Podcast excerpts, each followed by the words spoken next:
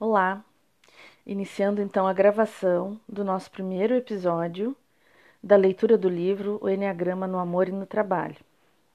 Como a gente combinou, eu vou fazer a leitura do livro, capítulo a capítulo, com alguns pontos que eu considero especiais e indispensáveis para a gente conhecer um pouquinho mais sobre o nosso jeito de ser, a dor e a delícia de ser o que é. Então, vou ler o capítulo Sinopse dos Nove Tipos. As parcerias que formamos demonstram as diferenças que existem entre nós. Cada um de nós pode estar dizendo a verdade, mas cada um de nós tem uma história diferente para contar. Cada um de nós olha o próprio casamento, o emprego e os filhos a partir de ângulos radicalmente diferentes, muitas vezes sem perceber nisso um preconceito sistemático. Extraordinariamente preciso o Enneagrama faculta-nos olhar profundamente para dentro do nosso próprio caráter e esclarecer os nossos relacionamentos com clientes, colegas de trabalho, familiares e amigos.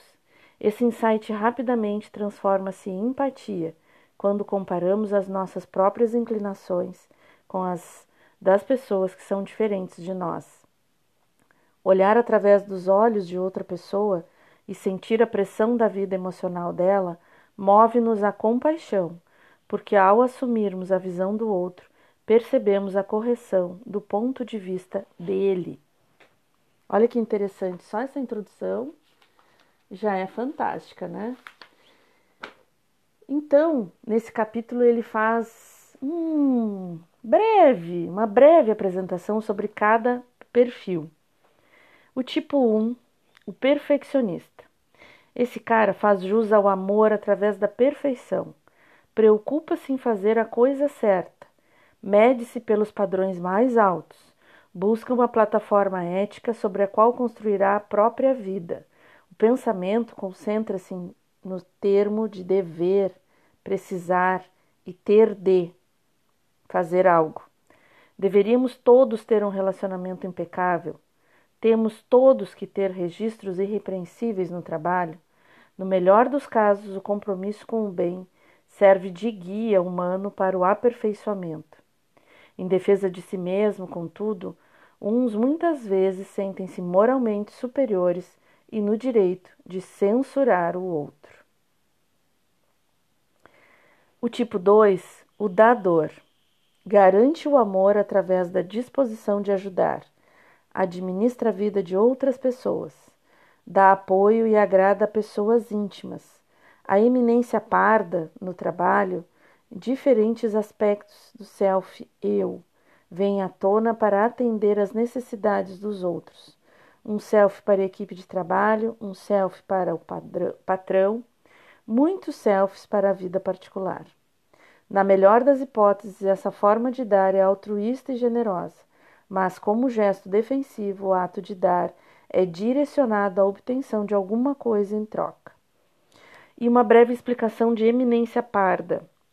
Todo aquele que influencia sem ter sem ser detentor de posições de mando, exercendo o poder por via indireta, através daqueles que o exercem ostensivamente. O tipo 3, o desempenhador. Ganha amor através do trabalho e da imagem, realiza coisas com a família. Muita motivação e muita visibilidade no trabalho, sensibilidade para o status. Quer ser o primeiro, liderar, aparecer. Passa uma imagem impressiva. O trabalho é área de interesse. Os sentimentos são reprimidos enquanto o trabalho está em curso. Na melhor das hipóteses, essa orientação para o desempenho produz uma liderança eficiente. Todavia, com meio de defesa, a imagem é talhada sob medida para sustentar o sucesso pessoal. Tipo 4. Anseia pelo amor quando ele está à distância. Sente-se frustrado quando o amor está ao alcance da mão. Nós éramos tão ligados um ao outro, mas agora já não é o mesmo. Onde foi parar o nosso sentimento? Uma busca perpétua pela emoção, atração, ódio, drama em alto nível, sofrimento. um estilo de vida elegante, uma apresentação original, uma carreira distintiva, uma visão empresarial criativa. Na melhor das hipóteses, essa busca apaixonada leva ao aprofundamento do sentimento. Como pose, no entanto, o temperamento dramático torna os tipos 4 preciosos demais para a vida comum.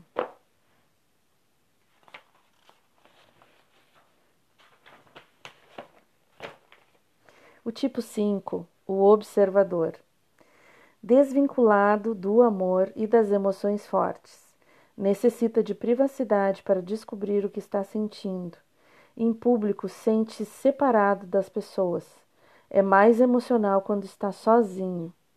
Os tipos 5 gostam de ambientes de trabalho protegidos, sem interrupções possibilidades limitadas de contato e programações anunciadas antecipadamente. Na melhor das hipóteses, a postura distanciada produz análises mentalmente claras e confiáveis. Como estratégia psicológica, porém, o isolamento minimiza o contato. Tipo 6. O patrulheiro. Questiona o amor e o futuro cor-de-rosa medo de acreditar e ser traído. Você ainda me quer? O meu trabalho vai render? Isso é seguro? Devo ter dúvidas? Fiéis no amor, os patrulheiros voltam-se para as pessoas íntimas em busca de ratificação. Desconfiados em relação à autoridade, fazem perguntas capciosas no trabalho. Bem empregada, a mente questionadora produz clareza de propósitos. No entanto, como postura de vida, a dúvida interior interfere no progresso pessoal. Tipo 7. O epicurista. Sente-se no direito de receber amor e um bom tratamento. Espera que os projetos sejam bem-sucedidos. O amor e o trabalho devem ser aventuras. Quer levar uma vida fabulosa. A melhor parte do amor é a atração inicial. A melhor parte do trabalho são as ideias brilhantes. Brainstorming, planejamento e abertura de possibilidades, um futuro positivo, uma carreira excitante. Na melhor das hipóteses, o espírito aventureiro transmite entusiasmo a outras pessoas, mas como tática egoísta, a atração ao prazer é uma forma de escapar do sofrimento. Tipo 8. O patrão expressa o amor através da proteção e do poder. Gosta da verdade que brota de uma luta ou discussão. Força contatos. A vontade com a raiva. Luta a favor da minha gente. Defende o local de trabalho como uma fortaleza. Gravitando para posições de autoridade e comando, os oito estabelecem as regras na vida amorosa e profissional. Na melhor das hipóteses, a postura de assumir o controle desenvolve líderes capazes de usar a própria sabedoria, o próprio poder com sabedoria. Como postura de poder, porém, alimenta a ideia de que a melhor defesa é um bom ataque. 9. O mediador. Funde-se às pessoas amadas perdendo as fronteiras pessoais. Adota o ponto de vista de outras pessoas. Teimosia em vez de raiva. Fica em cima do muro. Eu não disse não, mas não estou certo de se concordo com você. Os nove são capazes de entender todos os lados de uma discussão, o que tira de foco os próprios interesses. Sim significa sim, estou pensando na sua opinião. Talvez pode significar não. Na melhor das hipóteses, o hábito de fundir-se significa dar apoio incondicional. Como medida protetora, porém, a adoção de muitos pontos de vista diminui o compromisso com qualquer um deles. Gente, só para começar, uma breve apresentação de cada tipo. Esse livro ele faz assim um, uma abordagem mais focada na combinação, né? Como cada perfil combina com o outro, no amor e no trabalho. Então, nos próximos episódios, a gente já vai começar a olhar um pouco mais profundamente cada perfil.